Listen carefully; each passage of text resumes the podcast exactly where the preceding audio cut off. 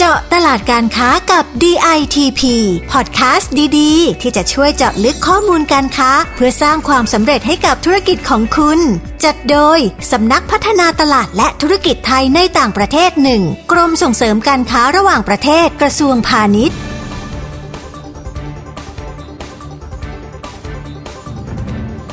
สวัสดีค่ะ ได้เวลามาเจาะตลาดการค้ากับ DITP กับดิฉันนะคะนภัชชน วัฒนานุกูล หัวหน้ากลุ่มงานญี่ปุ่นเกาหลีและออสเตรเลียค่ะ สวัสดีค่ะ คุณผู้ฟัง ดิฉันตุงพรพัฒนกิจเจริญชัย นักวิชาการพาณิชย์ปฏิบัติการ วันนี้เราสองคนจะพาไปเจาะตลาดญี่ปุ่น ประเทศที่ขึ้นชื่อเรื่องเทคโนโลยีแล้วก็นวัตกรรม รวมถึงมีอะไรมาสร้างสีสันให้กับตลาดได้ตลอดเลยนะคะ ซึ่งในครั้งนี้เนี่ยญี่ปุ่นก็จะจับนวัตกรรมไปใส่ในอาหารค่ะอ๋อใช่ค่ะ ข้อมูลนี้นะคะ เราได้รับมาจากสำนักงานส่งเสริมการค้าในต่างประเทศนักกรุงโตเกียวนะคะ ที่เขาบอกว่าสินค้าอาหารตัวนี้นะคะ มาพร้อมกับเทรนด์ plant-based food ที่กำลังเป็นที่นิยมนะคะ ในตลาดญี่ปุ่น ซึ่งถ้าพูดถึง plant-based หรืออาหารจากพืชที่เราคุ้นเคยกันดีนะคะ ก็จะเป็นพวกเนื้อสัตว์และนมจากพืชใช่ไหมคะ แต่สำหรับญี่ปุ่นนะคะ เขาไม่ได้มีแค่นั้นค่ะ เพราะตอนนี้นะคะหลาย ๆ แบรนด์ของญี่ปุ่นได้ผลิตไข่ที่ทำจากพืชด้วยค่ะ ออกมาแข่งขันกันในตลาดอย่างดูเดือดเลยค่ะ โอ้อันนี้นะคะ เริ่มจากผู้ผลิตรายใหญ่นะคะ ที่เราคุ้นหูกันดี นั่นก็คือบริษัท QP ค่ะ ซึ่งปกติแล้วเนี่ยเขาก็มีสินค้าที่ทำจากไข่เนี่ยมากที่สุดในญี่ปุ่นอยู่แล้ว หรือว่าถ้าเป็นสินค้าที่คนไทยเรารู้จักกันเป็นอย่างดีนะคะ นั่นก็คือมายองเนสค่ะ ซึ่งตอนนี้เนี่ย QP ได้ออกผลิตภัณฑ์ไข่ที่เป็นแพลนเบสมาตีตลาดญี่ปุ่นแล้วเช่นกันค่ะ โดยเขาใช้ชื่อว่าโฮโบทามะหรือถ้าแปลเป็นภาษาไทยก็คือเกือบเหมือนไข่ร้อยเปอร์เซ็นต์ค่ะโอ้น่าสนใจมาก ๆ เลยนะคะ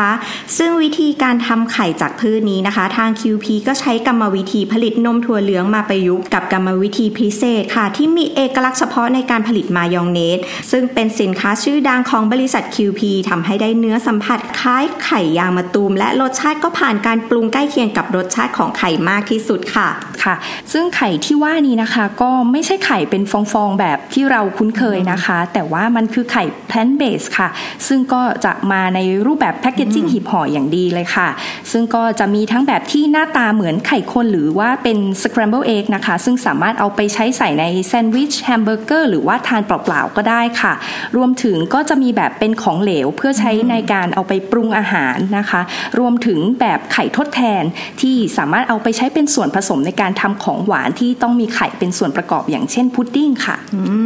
เริ่มแรกเลยนะคะ ทาง QP นะคะเขาได้ทำตลาดนะคะ เฉพาะแค่ลูกค้าธุรกิจอย่างโรงแรม ร้านอาหาร แต่ตอนนี้นะคะ มีการวางขายทั่วไปและเริ่มมีขายออนไลน์แล้วค่ะ ซึ่งได้รับเสียงตอบรับที่ดีนะคะ จากผู้บริโภคค่ะ เพราะญี่ปุ่นนะคะ กระแสการทานอาหารที่ดีต่อสุขภาพ และเป็นมิตรกับสิ่งแวดล้อมกำลังมาแรงค่ะทำให้ผลิตภัณฑ์แพนเบนะคะ เป็นอาหารทานเลือกสำหรับผู้บริโภคค่ะ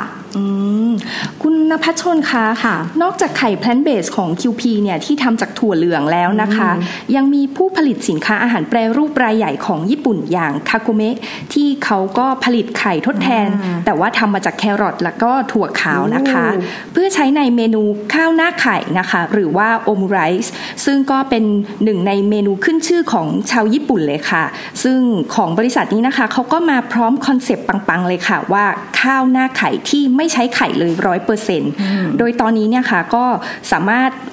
ซื้อได้ทางออนไลน์รวมถึงร้านอาหารทั่วไปแล้วด้วยค่ะค่ะ ซึ่งสองยักษ์ใหญ่ในวงการอาหารของญี่ปุ่นนะคะ ขยันพัฒนาผลิตภัณฑ์อาหารจากพืชแบบนี้นะคะ ก็สะท้อนให้เห็นว่าโอกาสของอาหาร plant-based ในญี่ปุ่นนะคะ ไปได้อย่างดีแน่นอนค่ะ เพราะคนญี่ปุ่นนะคะ เขาขึ้นชื่อเรื่องรักสุขภาพ และพิถีพิถันในการเลือกทานอาหารอย่างมากค่ะ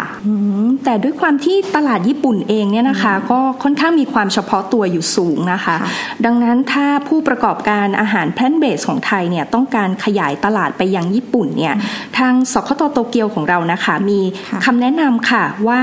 ผู้ประกอบการเนี่ยควรต้องศึกษาเรื่องคุณภาพรสชาตินะคะ แล้วก็เน้นหนักด้านการพัฒนาผลิตภัณฑ์ให้ได้ตรงใจแล้วก็ถูกปากผู้บริโภคชาวญี่ปุ่นนะคะ โดยเฉพาะถ้าเป็นเมนูที่คนญี่ปุ่นนิยมทานอย่างเช่น พวกข้าวหน้าไข่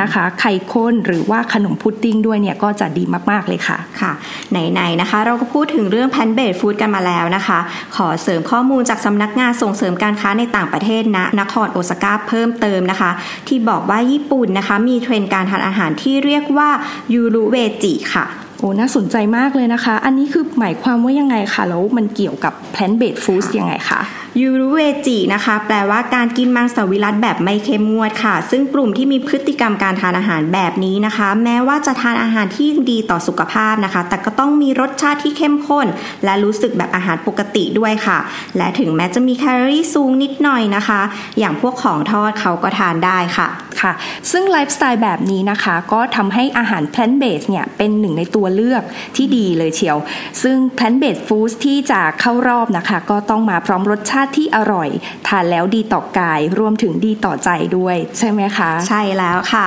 นอกจากรสชาติอร่อยแล้วนะคะ ทางญี่ปุ่นก็ได้พัฒนาผลิตภัณฑ์ได้อย่างน่าสนใจมาก ๆค่ะ ไม่ทราบว่าคุณตรงพอนะคะ ช่วยบอกคุณผู้ฟังสักหน่อยได้ไหมคะว่ามีอะไรบ้าง โอเคเลยค่ะ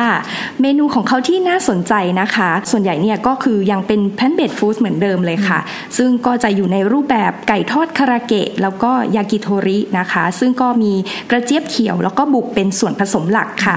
ซึ่งไก่คาราเกะแล้วก็ยากิโทริจากพืชนี้นะคะ ก็จะเป็นส่วนหนึ่งของเมนูคัตสึด้งเพื่อสุขภาพที่ถูกเสิร์ฟให้กับ ผู้โดยสารชั้นธุรกิจในเที่ยวบินระหว่างประเทศของสายการบิน ANA ด้วยค่ะ